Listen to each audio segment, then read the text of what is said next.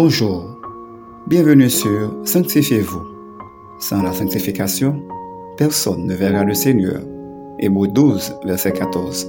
Aujourd'hui, notre sœur Vierge Jean-Baptiste vous apporte la méditation du jour, une méditation spéciale cette semaine sur la louange à travers les psaumes. Louer Dieu produit la joie. Tel est le titre de notre méditation pour aujourd'hui. Je lis pour vous le psaume 16, le verset 11. Tu me feras connaître le sentier de la vie. Il y a d'abondantes joies devant ta face, des délices éternelles à ta droite.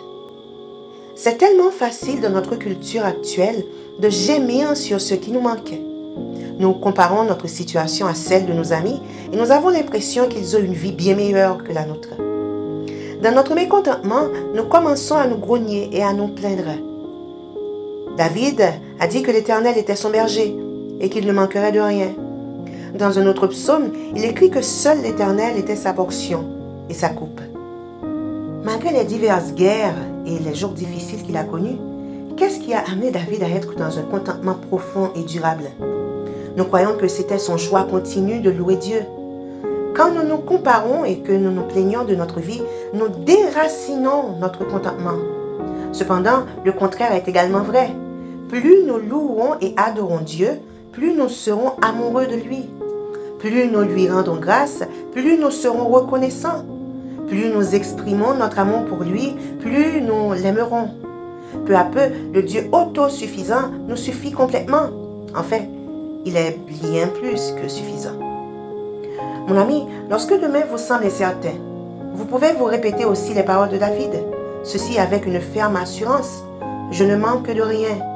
Ainsi, vous trouverez assez de force pour commencer à le louer, même pendant 15 minutes chaque jour, durant les 5 prochains jours. Vous pouvez énumérer ces traits de personnalité dont vous êtes reconnaissant, ou vous pouvez utiliser de la musique d'adoration pour susciter votre louange. La manière n'est pas vraiment importante. Essayez de le louer et vous verrez ce qui se passera dans votre âme.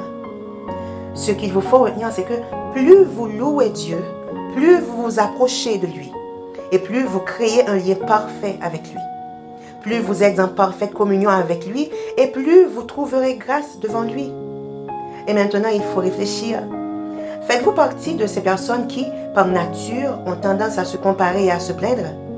À quel niveau de satisfaction ou contentement vis-à-vis de Jésus pourriez-vous arriver au point de pouvoir dire avec joie, je ne manque de rien Comme conseil, en tant qu'enfant élu de Dieu, Essayez de vous rapprocher beaucoup plus de votre Père céleste. Créez un lien entre vous et lui et vous verrez comment vous aurez une bonne communication et une bonne communion avec lui. Ainsi, vous aurez toujours le cœur en joie, même dans les moments les plus difficiles. Amen. Bon et tendre Père céleste en Jésus-Christ, merci pour la méditation du jour. Nous te disons merci de nous apprendre à te louer, peu importe les temps difficiles. Tendre Père, lorsque surviennent ces jours sombres dans notre vie, lorsque nous ne savons quoi penser pour notre famille, notre pays. Seigneur, nous tournons nos regards vers toi, car toi seul peux nous procurer la joie, peu importe ce qui se passe autour de nous. Donne-nous, ô Dieu, de croire en ta parole et donne-nous, Père, de toujours trouver une occasion à te louer, car tu es le Dieu qui ne changera jamais. Accepte notre prière au nom de Jésus-Christ. Amen. C'était Sanctifiez-vous. Pour tous vos conseils, témoignages ou demandes de prière, écrivez-nous sur sanctifiez-vous.com ou suivez-nous sur Facebook, Twitter, Instagram et sur le web www.sanctifiez-vous.org. Continuez à prier chez vous et que Dieu vous bénisse.